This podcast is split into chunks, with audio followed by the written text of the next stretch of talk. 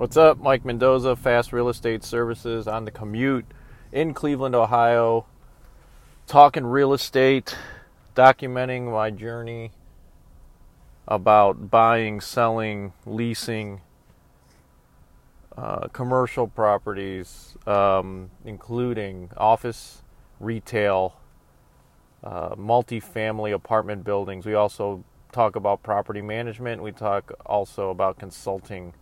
So, and then you know we're we're documenting the journey. Um, so hopefully you don't get too bored. But uh, this is my way of uh, uh, documenting the progress and uh, things that I'm learning as I go, and hopefully you get value out of it as well. So, uh, what do we dealt with a lot of uh, um, issues with uh, Cleveland ho- Building and Housing Department. Um, Cleveland Building and Housing have been uh, more stringent on code violations, and a code violation is anything that is in ordinance for uh, a homeowner to do in the city of Cleveland to conform to certain standards. So grass has to be cut on a regular regular basis.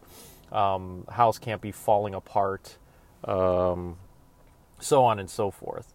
So um, there were some outstanding citations for uh, an investor that um, lives in California, and he didn't know about it because his property management company never acknowledged the citations so now we're left to deal with it. So we're still cleaning up messes left from previous property management companies, uh, and um, you know it seems like it's a just a big hole that we're trying to dig our client out of, and hopefully we can get them out of the hole and get um, better cash flow and profitability to these properties. But property management is uh, the, the an integral part in that and managing and uh, uh, trying to take care of these violations for um, these properties.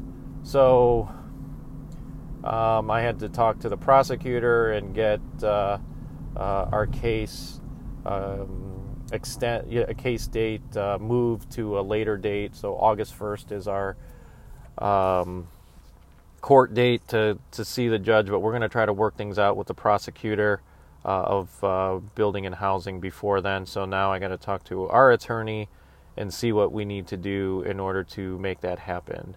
So um, you know, the clock is ticking. So it, even though it's only the sixth, what is it, the 18th, we we only have 10 to 12 days to get this all prepared. So uh, I'm going to be working daily with the attorney and with the city to try to see if we can you know the ultimate goal is to try to get these things dismissed or reduce the fine um, that we're going to receive uh, for these violations so we will um, see how that that works out and if anything it'll give me experience in dealing with the city and also you landlords out there um, you, you, you need to learn about your city ordinances regarding your rental properties, especially registering your rental properties and um, uh, things like that. So, um, get your rental properties registered because that's if, if you don't have them registered, then they will